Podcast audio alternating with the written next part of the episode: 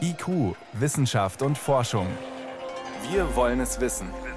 Ein Podcast von Bayern 2. Nach 50 Minuten kam ein Arzt raus und sagte, verdammt nochmal, es funktioniert. Ich brauche 100 Stück.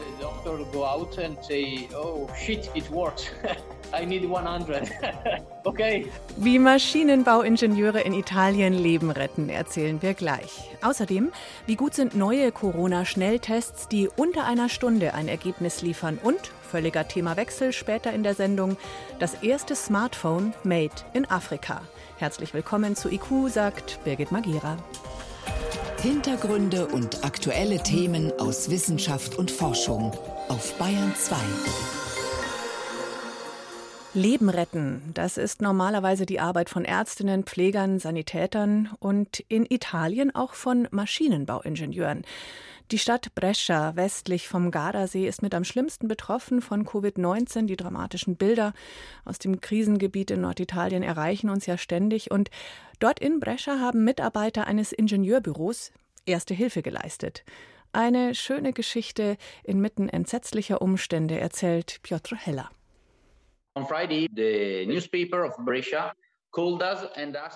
Alles fing am Freitag an. Wir erfuhren von einem Journalisten, dass das Krankenhaus Hilfe brauchte. Wir sind sofort hin. Und die Leute im Krankenhaus baten uns, ein Ventil nachzubauen.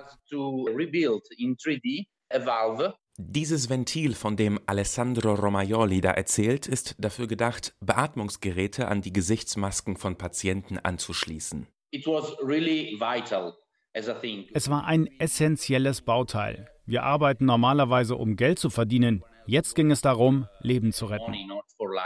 Der Maschinenbauingenieur nahm das Teil mit in das Büro seines Arbeitgebers, der Technikfirma Isinova in Brescia. Er vermaß es von Hand, erstellte am Computer ein 3D-Modell des Ventils, druckte es dann mit einem 3D-Drucker aus. Das Teil wirkt simpel, wie ein kleines Rohr, aus dem ein weiteres Röhrchen herausragt. Der Sauerstoff kommt über dieses Röhrchen rein. Es ist nur 0,6 mm breit. Das macht es sehr schwer zu drucken. Erklärt Christian Fracassi, der Chef der Firma. Mit solchen technischen Schwierigkeiten konnten sie sich aber nicht lange aufhalten. Die Zeit drängte. Das war das überhaupt Schwierigste. Wenn man normalerweise etwas entwirft, dann schauen sich das mehrere Techniker an. Man sucht nach Fehlern. Aber wir hatten keine Zeit. Es musste beim ersten Versuch klappen. Uh, Hat es geklappt? Mit vier improvisierten Ventilen eilten sie zurück ins Krankenhaus. Uh, Dort gaben wir sie den Ärzten. An drei Ventilen testeten sie, welche Sterilisationslösung das Plastik verträgt. Mit dem vierten schlossen sie einen Patienten an eine Beatmungsmaschine an. Wir warteten vor dem Zimmer. Und nach 50 Minuten kam ein Arzt raus und sagte, verdammt nochmal, es funktioniert. Ich brauche 100 Stück. Oh,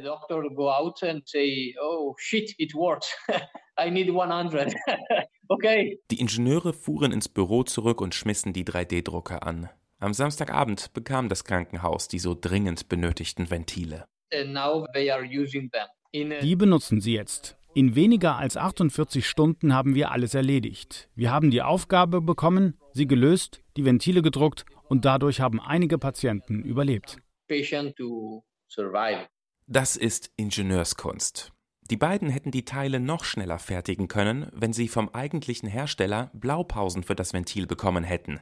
Doch der wollte oder durfte nicht liefern. Herstellungsvorschriften für Medizinprodukte hätten das verboten, heißt es in einem Statement des Herstellers. Das wirft eine andere Frage auf. Ist es überhaupt zu verantworten, die hastig ausgedruckten Ventile zu nutzen? Schließlich waren sie nicht zertifiziert. Denken Sie sich einfach in den Patienten hinein. Ich kann nicht atmen. Und neben meinem Bett steht eine Maschine, die mir helfen kann, aber ich kann sie nicht nutzen. Ich würde jedes Ventil nehmen, Zertifizierung hin oder her. Ich brauche Sauerstoff. Helft mir. Und so hätten auch die Ärzte keine Sekunde an die fehlende Zertifizierung gedacht, erzählen die beiden Ingenieure, die für ihre Arbeit übrigens kein Geld angenommen haben. Derzeit stehen sie mit einem weiteren Krankenhaus in Kontakt, das ähnliche Probleme hat.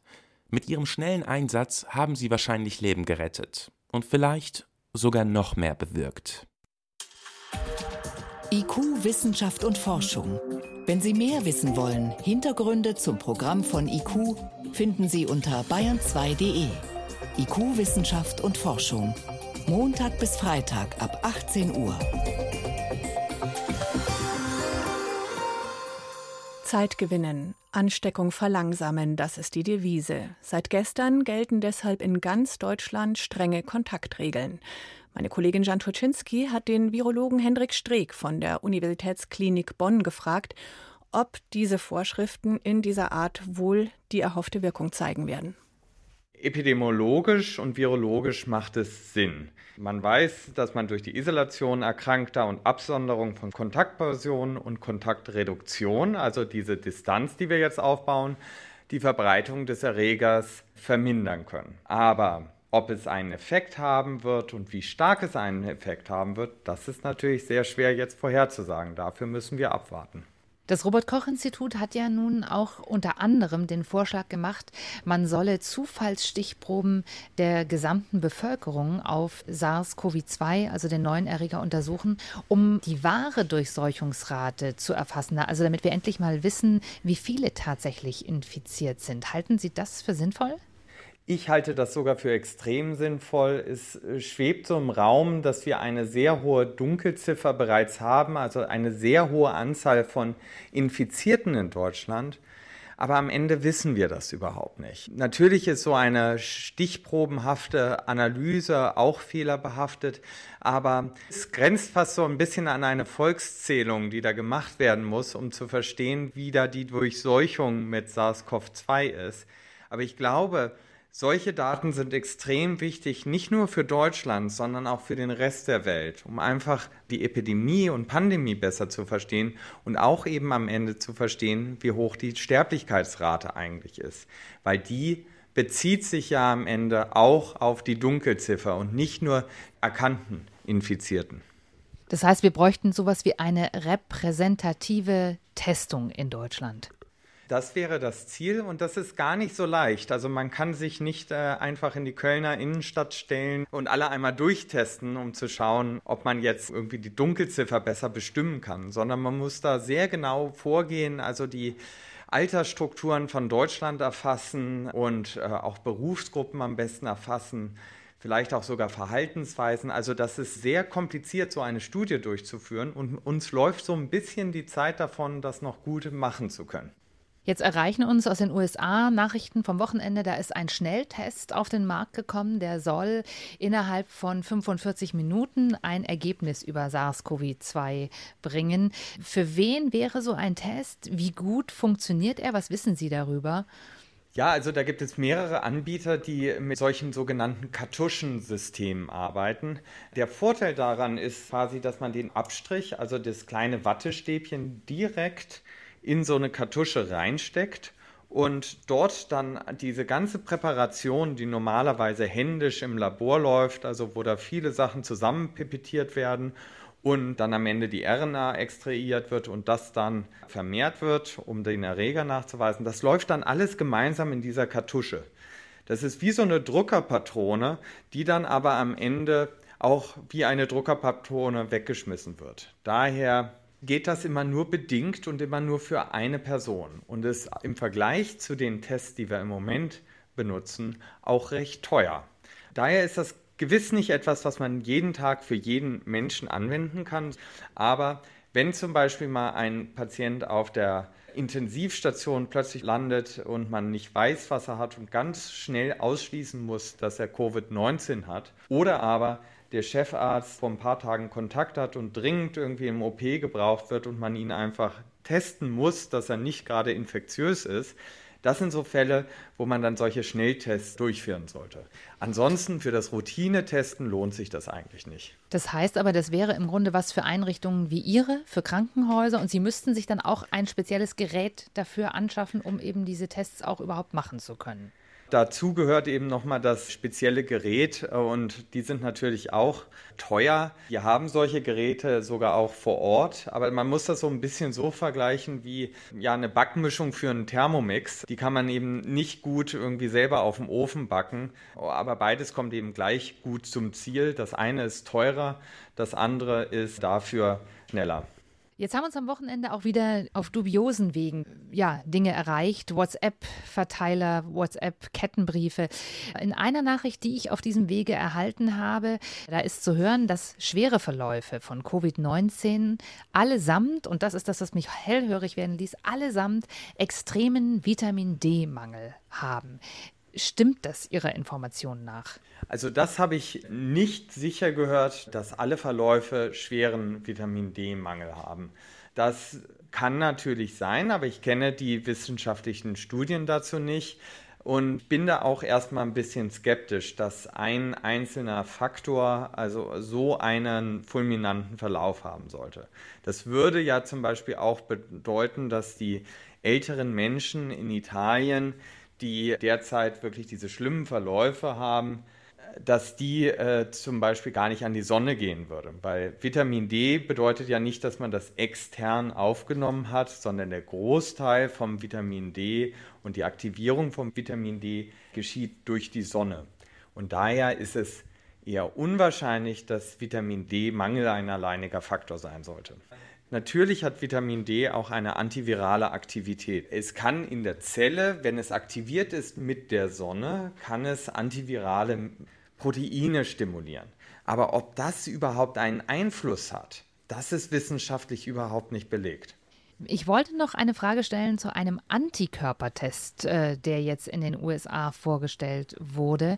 Wofür wäre das wichtig, einen solchen Test auf Antikörper zu haben? Und ist das äh, realistisch, dass wir jetzt tatsächlich schon etwas derartiges haben? Und wie sicher ist dann ein solcher Test?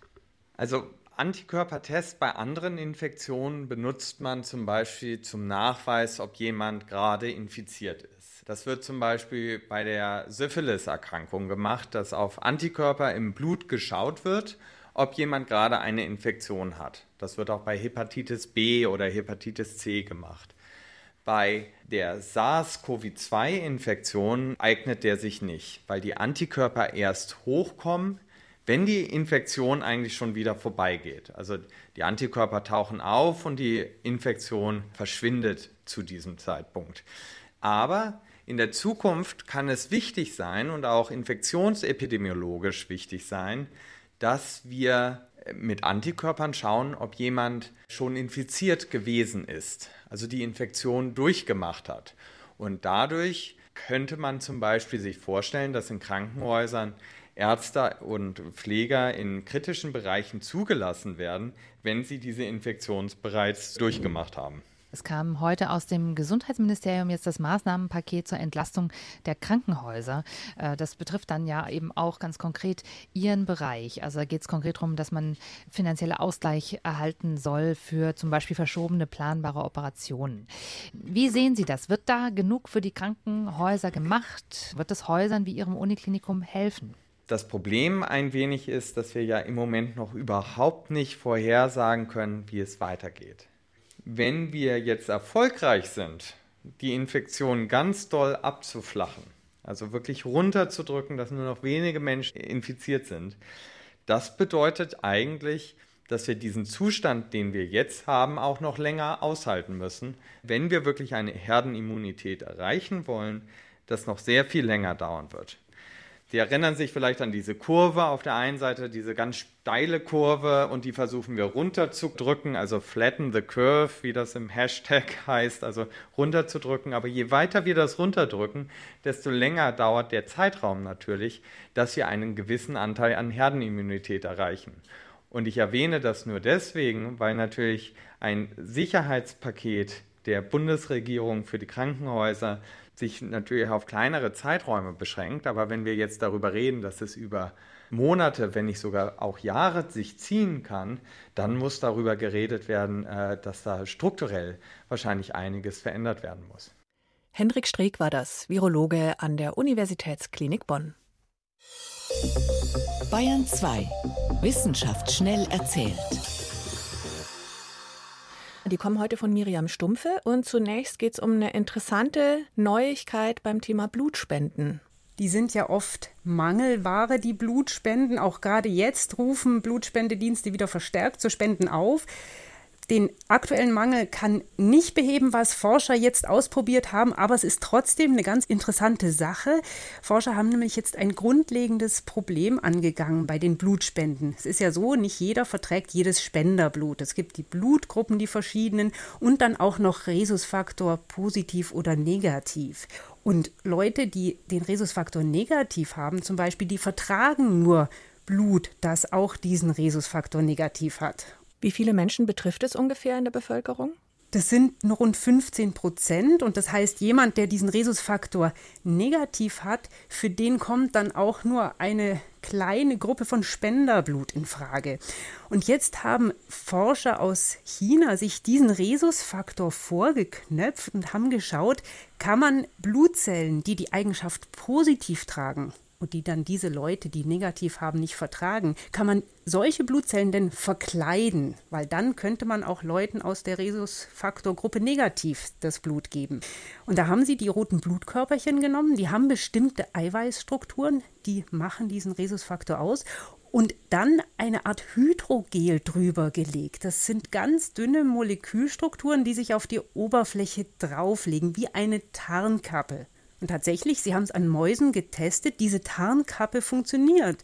Der Körper der Mäuse hat rote Blutkörperchen akzeptiert, obwohl das eigentlich der, ich sag mal, feindliche Rhesusfaktor war. Und offenbar haben die Blutkörperchen bei den Mäusen auch das getan, was sie tun sollten, nämlich Sauerstoff transportieren.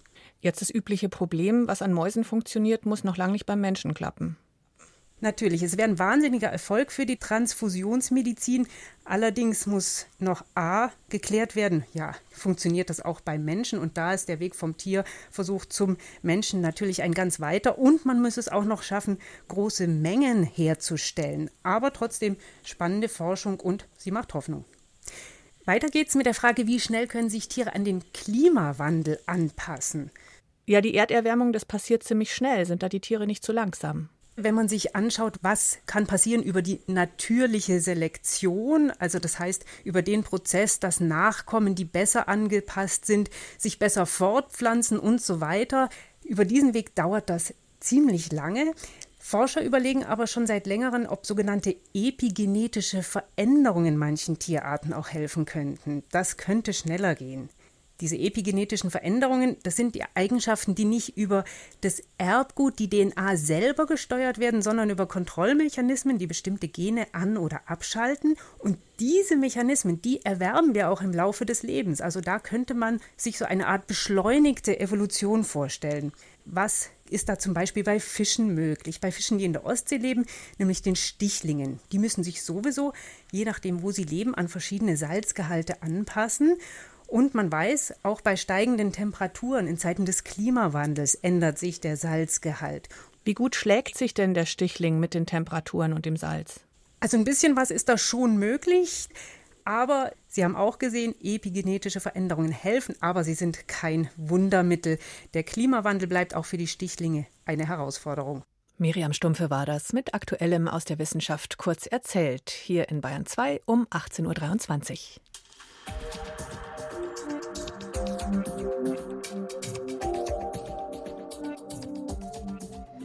Afrika und Smartphones, da denken viele zuerst an Gewalt und Bürgerkrieg, denn wertvolle Rohstoffe fürs Handy wie Kobalt oder Koltan kommen vor allem auch aus dem Kongo und der Abbau und Export dieser Metalle heizt dort blutige Auseinandersetzungen mit an.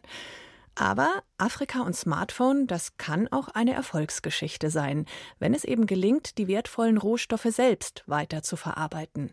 Das Ergebnis ist dann ein Marathon. Das Marathon ist das erste Smartphone komplett produziert auf dem afrikanischen Kontinent, in Ruanda. Wie gut es ist und in welchen Bereichen vielleicht sogar besser als andere, erzählt Bayern 2 Reporter Christian Schiffer. Schon in dem Werbevideo zum Maraphone wird klar, was dieses Smartphone von allen anderen unterscheidet. Das Maraphone kommt nicht aus den USA, nicht aus China, Japan oder Europa. Introducing from Africa steht dort. Und auf dem eleganten Telefon, das computeranimiert durchs Bild fliegt, prangt das Logo des Geräts, ein stolzer Löwenkopf. Hergestellt wurde das Maraphone in Ruanda, wo sich vor gerade einmal 26 Jahren mit dem Völkermord an den Tutsi einer der schlimmsten Genozide des 20. Jahrhunderts ereignete. Dass Ruanda nun in den Smartphone-Markt einsteigt, etwas an dem deutsche Hersteller wie etwa Siemens gescheitert sind, das erfüllt einen ganzen Kontinent mit Stolz, sagt Omoyo Miller. Die KI-Expertin kommt ursprünglich aus Nigeria und arbeitet bei GitHub. Ich mag das Maraphone sehr. Es ist ein faszinierendes Gerät. Und natürlich ist das ein Meilenstein. Schließlich kommen viele der Metalle und seltenen Erden für Smartphones aus Afrika. Es ist also sinnvoll, ein Telefon gleich vor Ort herzustellen. Die ganze Wertschöpfung bleibt so im Land. Ich hoffe, dass das ein neuer Ansatz ist, auf dem afrikanischen Kontinent mit Technologie umzugehen. Schon längst ist Afrika nicht mehr der Kontinent, der es nur wegen Armut, Hungersnöten oder Krieg in die Schlagzeilen schafft. Smartphones und mobiles Internet haben in Afrika einen regelrechten Innovationsschub ausgelöst.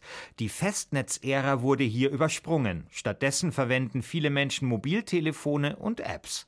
Nicht durch Zufall entstand in Afrika mit M-Pesa ein mobiles, praktisches und bargeldloses Zahlungssystem.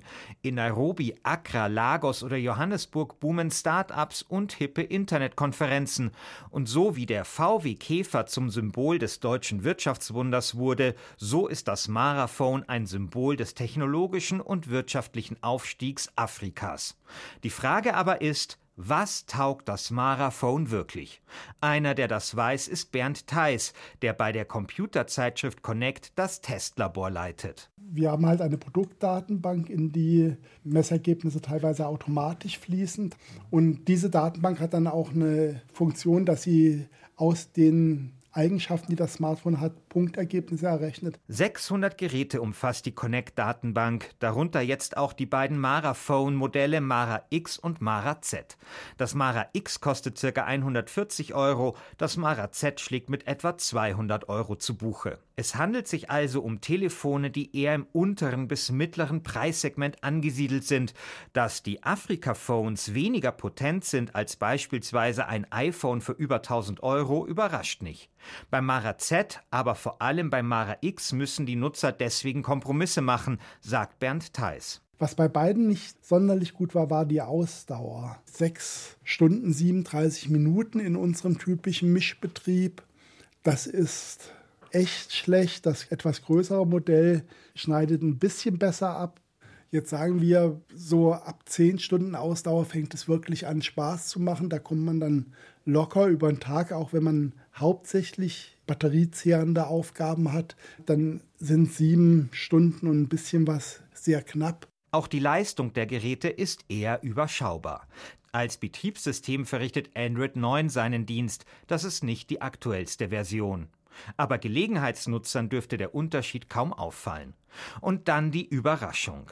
Die Mara-Phones sind in manchen Belangen nicht nur auf Augenhöhe mit westlichen Smartphones, sondern sogar sehr viel besser als diese. Eine der wichtigsten Eigenschaften eines Displays ist, dass es im hellen Sonnenschein gut funktioniert, weil da sind viele Displays sehr, sehr schlecht ablesbar. Und im hellen Sonnenschein hat das einen fantastischen Kontrast. Das war der höchste, den wir jemals gemessen haben. Das heißt, für den Außenbetrieb ist das besser geeignet als jedes andere. Der beste Bildschirmkontrast aller erhältlichen Smartphones, das dürfte auch der Tatsache geschuldet sein, dass auf dem afrikanischen Kontinent an vielen Orten die Sonne länger scheint als bei uns. Das Fazit lautet deswegen, die Mara-Phones sind keineswegs exotische Nischengeräte, sondern solide und günstige Smartphones der unteren und mittleren Preisklasse. Klingt doch nicht schlecht. Im Laden bekommen Sie so ein Maraphone, aber hier in Deutschland noch nicht. Kann man bisher nur beim Hersteller selbst auf dessen Homepage im Netz bestellen. Christian Schiffer war das über Afrikas erstes selbstproduziertes Smartphone.